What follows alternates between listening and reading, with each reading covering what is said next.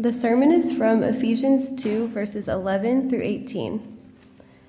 Therefore, remember that at one time you Gentiles in the flesh, called the uncircumcision by what is called the circumcision, which is made in the flesh by hands, remember that you were at that time separated from Christ, alienated from the commonwealth of Israel, and strangers to the covenants of promise, having no hope and without God in the world.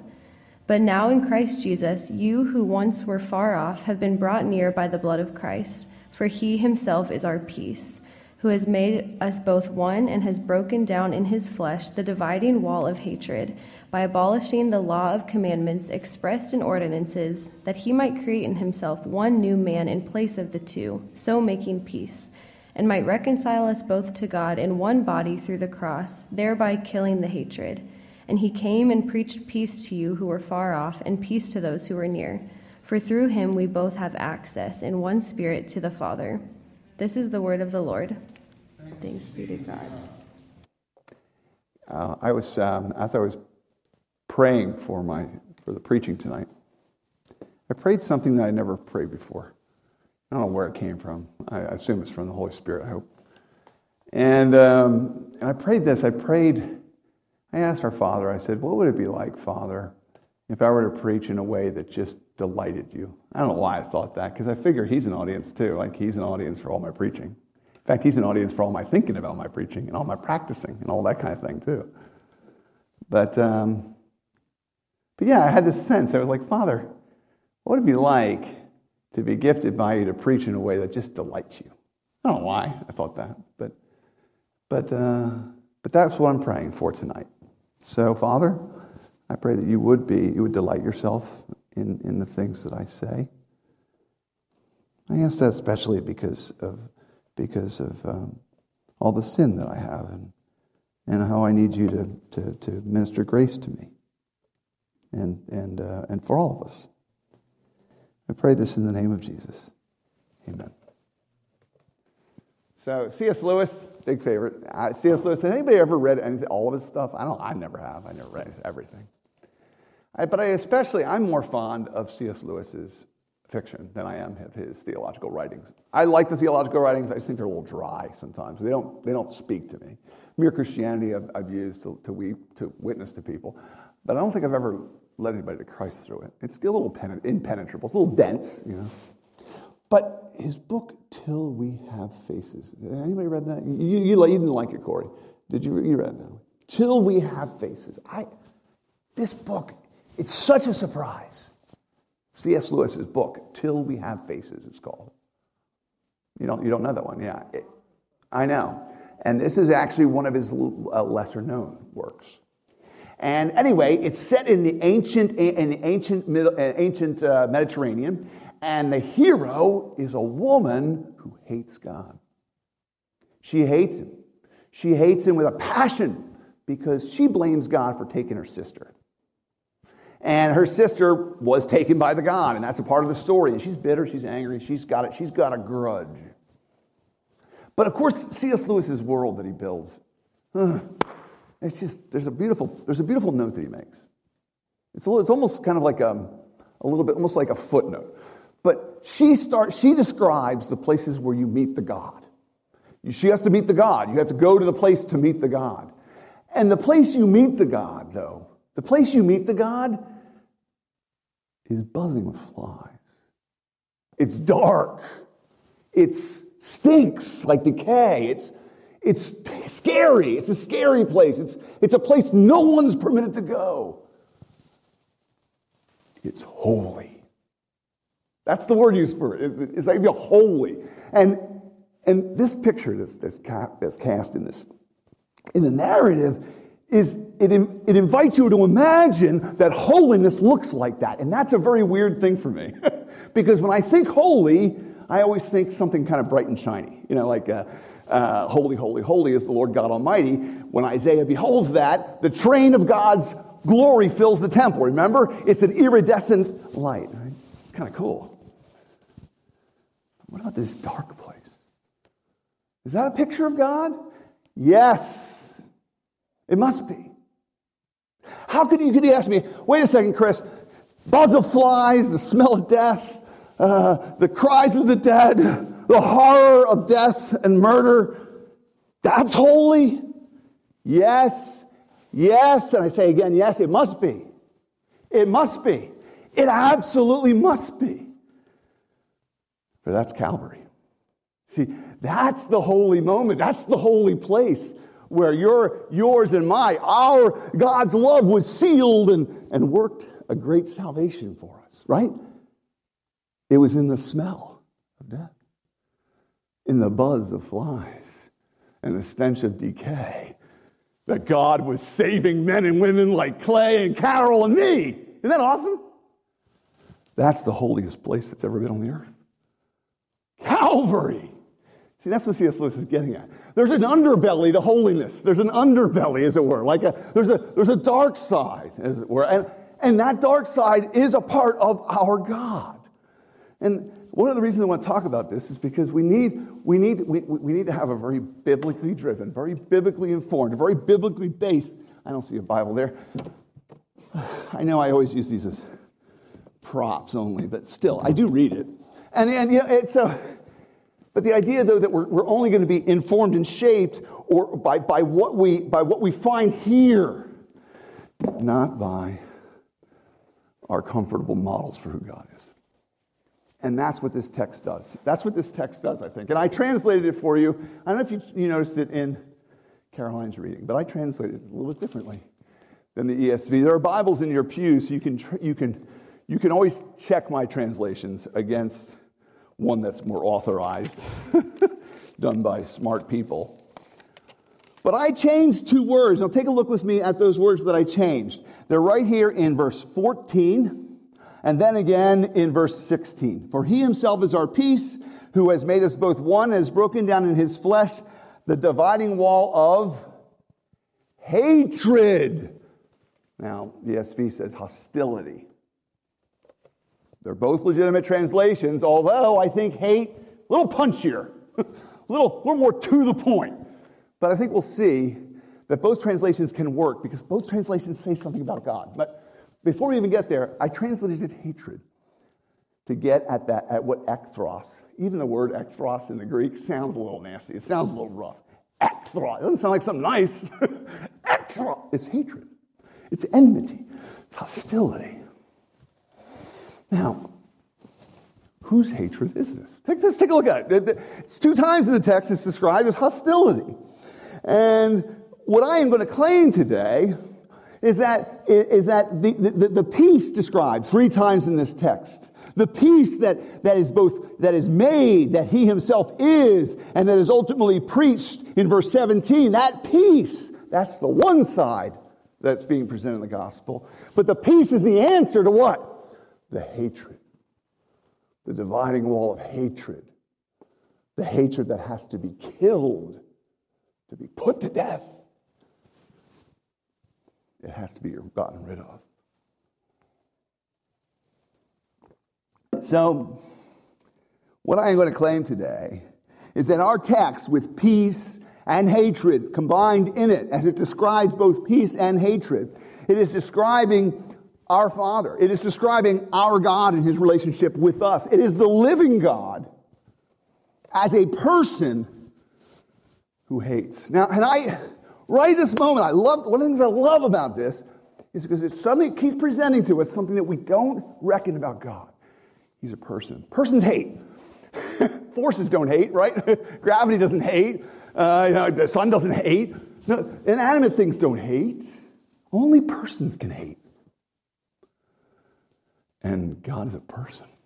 it's, it's one of those things that just kind of leaps out of the text for me, and, and, and I think has to for us. Because we need, we really need uh, to get over our one dimensional, very one dimensional, shallow visions of God. Every one of us has one. And a lot of times we don't realize that, we, that the one we have is inevitably wrong. and has to be worked on, has to be schooled, has to come under the authority of the scripture again and again. We all have models for God. We all do. And we gather them from all the Bible, the Bible, passages we read, the sermons we hear. And they're usually, God usually winds up being kind of a homunculus. And what we create like a, like, a, like a Frankenstein monster of all the different theologies we've heard over the years. If you ever think about the way you look at God, there's a lot of things you put together in the picture that don't really make a whole lot of sense together sometimes. But usually, he's all about love. He's like some big, big teddy bear of love or something. That's generally the one dimension that God arrives in in our consciousness, in our awareness. But the scriptures push back. Oh, they push back. And every negative emotion, God's got him. God gets angry. He doesn't get angry, he burns with anger. Hey, what else? God's envious. He says he envies. God is jealous. He even calls it one of his names jealousy, anger. He hates. All the negative emotions are, are actually a part of who God is. It's funny, the reason we don't think this way is because we access our negative emotions sinfully. We, we tend to grab, we tend to either get into our hatred or anger or jealousy or envy through our wickedness, right? Through our selfishness, through our, through our self love. That's how we get to those emotions. That's how we, that's how we ca- characterize them and claim them. But not this God. Do you know what I love about this especially? One of the things I loved early on about theology was how mathematically elegant it was. You ever, you ever studied systematic theology? It's gorgeous. Everything's really well organized. You could, I mean, seriously, you could, you could nail God to a wall. I mean, you got to dress. Do you hear what I'm saying? God, our God is a definition busting God. It's who He is. He's always busting definitions of what we think we know. It, he is by nature such a God. He, he is greater than categories themselves. What a God. What an amazing creator. And he has all this wonderful complexity that you and I have with all these different emotive states. Now, I don't, I don't understand how he is in them or how he's in them eternally, but I do know he is all of them perfectly forever. And that's a model, that, right when we start getting to these, models, we start getting to model a model that's very biblical, that's informed biblically. You know why I love this God so much? When I start to describe him, when I start to reach towards him with my mind. Well, he's greater than I think. And, and that's a God I can worship, right? I meet a lot of my, my, my, my fellow believers who I think aren't very happy in life, period, but they kind of have God by the tail, I guess. You know, they've got their definition. I think you got God by the tail, you don't have much joy in life. you know, because that's not God. That's a false God, you see. And we must repent constantly of our false visions of God. We must constantly be addressing them and correcting them. That's why you have to be in your scripture constantly. Because what you do is you'll come up with a vision of God that just isn't quite like the Bible. You always will. and that's why you always come back to it to correct it. And you always correct it with others. And you're always in community. And you're all, because the discovery of knowing everything there is to know about God, well, we could fill up the entire universe with just writing it down. That's kind of cool, right? So the point being, this, this kind of right out the gate here, is we're being introduced to a God who we cannot pin down, who we cannot reduce, who we cannot control, who is a living person. you see? Capable of hatred. Who does he hate? Who does he hate? It's all humanity here that's in view. It's all those who, uh, who, who he has, who are, what does it say, alienated from the commonwealth of Israel, separated from Christ, having no hope, and without God in the world. Uh, yeah. But, all right, so what I want to do now is I want to understand this hate in two ways. The hatred that's being described there God's hatred, the dividing wall of hostility. I think there's two ways biblically in this text to understand it. There's two ways to understand it. They, make sense to us. And the first way we process God's hatred is it's kind of, I, I, I didn't know how to describe it, but I'll describe it this way. There's a, there's a way that God, is, eh, God hates professionally. and what I mean is, it's, it's, it, it is the inevitable outcome of consistency with his pure justice. In other words, God, God to be God and to be perfect and to be without, uh, without error, without mistake forever, he has to always be consistent with himself, right? He always has to have integrity with every action and reaction of who he is. He, he has to be, he has to have complete wholeness if he's going to be eternally good and eternally pure. So he has to maintain all of these things at one time. So there is a sense in which that when God talks about hate, it's not like human hate at all. It's, it's the inevitable response of a holy, righteous, and pure God who loves justice to do what? To hate sin. To hate sin. To recoil with all of his being. We know what hatred is. We all know how hatred feels, right? Well, hatred's a whole capture of who you are against something. That's the first way he does it. We're going to take a look at that in the text. And the second way he does it is much more personal, I think. It's a personal way that God, it, it's the implication that he, he invites you to intimacy, right? He's invited you and me to intimacy.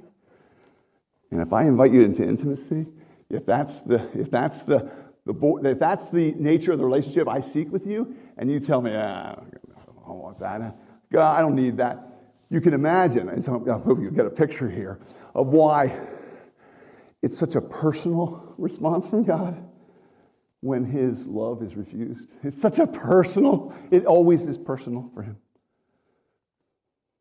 But remember, the objective and the subjective are both in God. He can be both objective and subjective at the same time, right? Because He is both, yeah, he's, he's everything. He can be both things at the same time. I love that about Him. and, and we're going to see the objective, the objective uh, nature of his hate and the subjective nature of his hate, they form like two halves of the same, of the same, the same reality. So, if we're going to look at the purity of his justice and the availability of his, his intimacy, we're going to understand, I think, what it means for the scriptures to talk about him being a God who hates. Now, because of the purity of his justice that he has as a living God, we must seek to tear down his hate wall. He's torn down, actually, he's torn down his hate wall. Take a look at it. Let's take a look at the text itself. Um, it, it, it's actually the dividing wall of hatred. That's kind of interesting combination of words. It's kind of a little unnecessary. A wall obviously divides stuff, right? Right? A wall is a dividing thing itself. But this, the reason I think it's mentioned twice, it's dividing, it's a dividing thing and a wall, or it's kind of doubles down on the language. By the way, that language of dividing, only time in the whole Bible that word occurs. And there's only like two occurrences in all of the Greek language, like all the Greek literature we have. It's a very, very rare word, very, very specialized. But it, it, it contains in it, it's a very understandable words, it's combination, but it just means division, division of separation, partitioning, as it were, partition.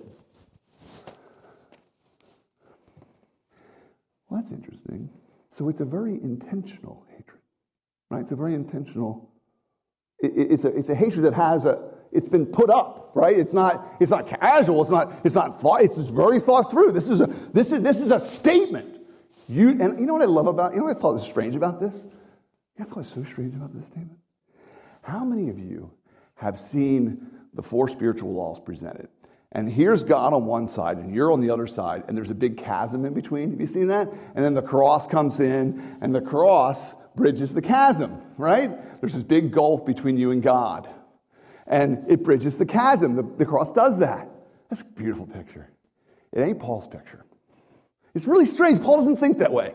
Paul's like, no, it's not a gulf. It's more like a big wall God put up and said, you don't come in here, period. It's much more personal than just a gulf. Does that make sense? Like, it, it is intentional. It, it is his intention that you are rejected by him. He, he is making very clear. You must know this to know who he is as a holy God.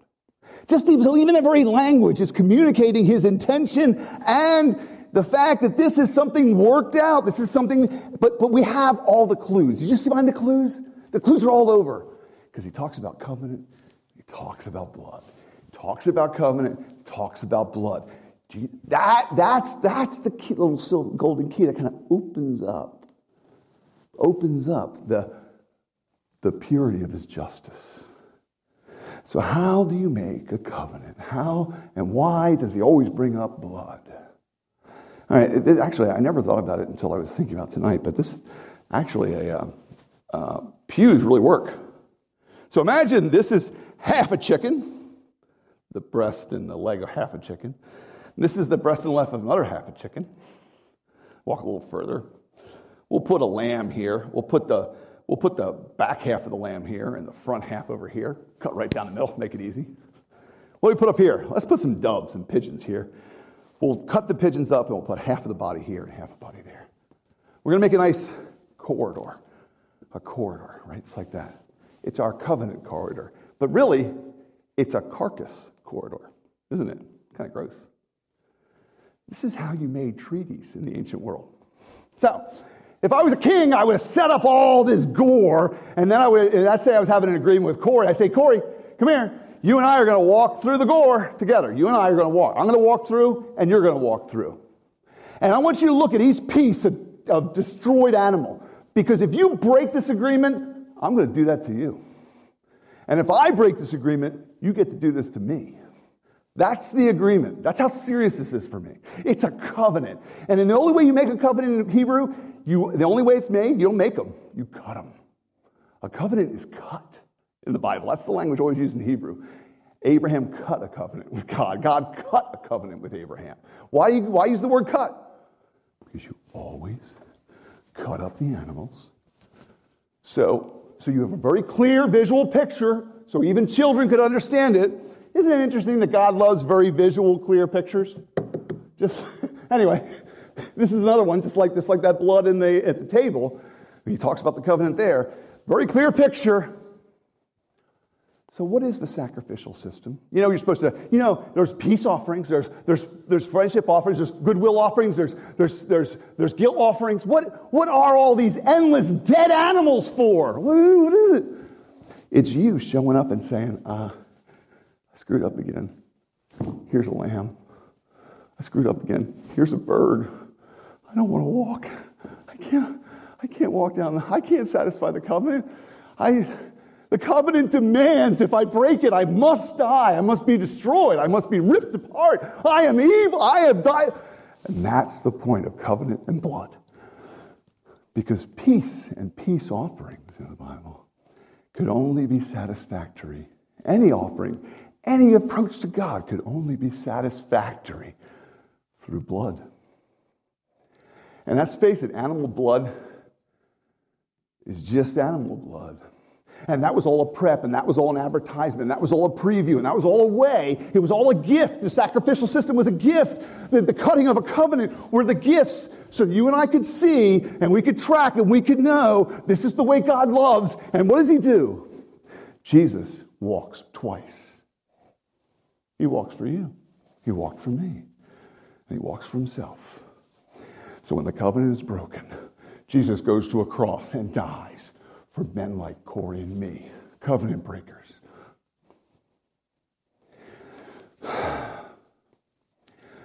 God's hatred is his anger at the violation of the covenant standards.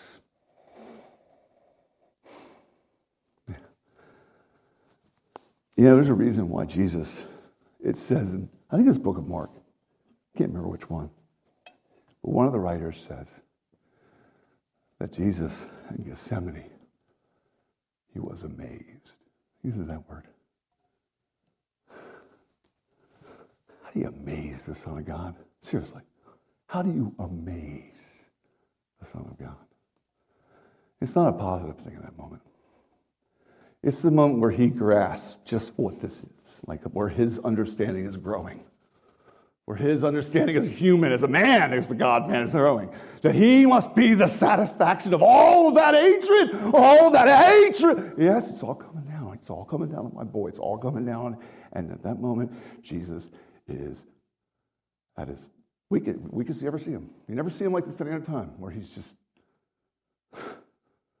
No man could do this to him, right? No man could make him feel this way because he knew what the hate of a God, the guy's father, would mean. He knew what a holy hatred would create for him. And that's why he goes. And he goes for you and me. Now, why is Paul so excited in this text? Because there's three ways peace is talked about. First it was preached, then it was made, and then it was then it was he himself. And this is him making peace. Made peace in the blood of Jesus, made peace for that covenant relationship. Now, so this introduces us to some vital thing that you need to know for how you get along with God. You must have a transactional relationship with Him. They're, part of your relationship with God must all, will always have a transaction in it. And that's okay. He, he set it up that way. He wants it. And by the way, all of our relationships always have a transactional part. They all do. We can't help that. It's a part of being human. We transact. We transact in loving lovingly, but we still transact. Mm, mm. There's something I really love about God being transactional because sometimes I don't even feel bad about the sin I do. What do you do then? It's a, it's a contract, it's a covenant, a, there are standards, there are rules. I confess my sin, I don't even know how to feel bad about it. God says, No, I, I'm paid, I'm fine, I'm satisfied. What? Yes, because God understands transactions. You know, you know what's written in the law an eye for an eye, a tooth for a tooth, a life for a life. God set up the entire shebang so it would totally make sense logically, eternally, and morally that he could be the, sat- the sacrifice substitute in the covenant carcass walk. Praise him. And all you need to do is trust him for this. Trust him. To trust him for your salvation. Because then you're saying that Christ's carcass walk, that's all I need. The Son of God, satisfaction, the blood. And then what has happened? He made peace. That's the word for making, that poem word. It's wonderful. Forged. I love this part of God, the objective part of God, like because I know God. It's kind of scary that God has this pure justice that He's so radically clear about it, and the soul that sins must die, and all those and all the rules are in place. But oh, what a wonderful Savior! What a wonderful God that He then organizes and sets up the possibility. And I'll tell you what, I think He is deeply pleased when we are transactional. I think He say, "Father, this is my sin. I need you to take care of it, and I need stuff from you."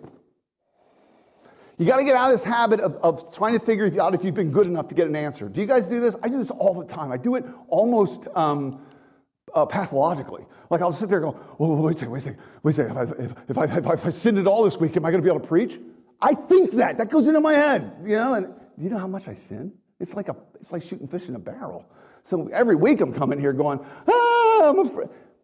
You know what I have to do back there when I, before I go to the Lord? I have to I have to get back to transactions. I have to, I have to make a transaction. I have to, deli- I say, Father, deliver to me what I do not deserve because I trust Jesus. And I failed again. This is, the, this is the constant account we're to be taking with God. And what is this doing? Oh man, this is this just tears down the wall. The wall's gone. Walk in. Nobody's giving you back. There's no wall. Free access. Come on in. That's why the text ends. We have access together to one Father, but one Spirit to the Father. I'm sorry.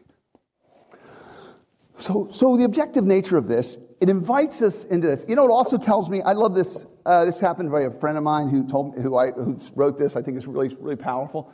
That's also why we practice forgiveness transactionally, and I, he calls forgiveness the iron discipline. He's about when we forgive others, the iron discipline.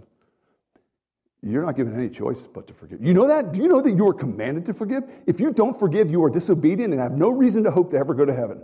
That's how clear God is about this. If you don't forgive people, that's how grievous it is. Because it's and there's a reason for that, and we can get into it. But the stakes are high here, right? the stakes are very high in that moment we are to forgive. And I think we, we need to do it transactionally. Uh, I taught Tal this, and it's been a great thing. I was taught by another pastor many years ago to do it. Will you forgive me for what I did to you? Yes, I forgive you. Transact. We do, I, I, have done it, I, I think I've done it with some of you. I think it's something you should do in your marriages. It, there's a transaction, and we're, we should be doing this all the That's what God taught us to do. You know, you, want, you know one of the beautiful things about it? It kills hate. it does. It kills, it breaks down barriers. It's still, it's still breaking down barriers. Isn't that funny? But it broke down barriers, and God Almighty breaks down barriers between us, too. It's really beautiful. Of course it does, right? Why wouldn't it? Why wouldn't it? Ah. this objective sense of God's anger, then, is something that we meet and we, we, we're called to, to do the work of forgiveness too, and to do the business with Him, to do the business with each other, to ask for it, to give it, to work it, whether we feel it or not. To, and this is, this pleases the work of a living God. So, I began with we need to get out of these one dimensional dead end views of God. You got to get in your scriptures. You got to constantly be refreshing that because it gets sterile so quick. It needs to be alive because He's the living God. There's nobody like Him. You're going to be constantly discovering that. And as you discover the transactional nature, that transactional side, you begin to see how the sacrifice for sin is now kind of being repeated in you as you now like surrender your heart to other, other all sorts of things. You become like Jesus in ways that are, you would have never expected as a forgiver, as a funny radiating his forgiveness. All sorts of things happen. Just because of the transaction. That's what the transaction means. But then there's another part of this, isn't there? Because it wasn't just preach peace, announced. In a sense, that's what I did at the beginning by telling you about what God's really like, just announcing, preaching who God is. And it's more than just making peace.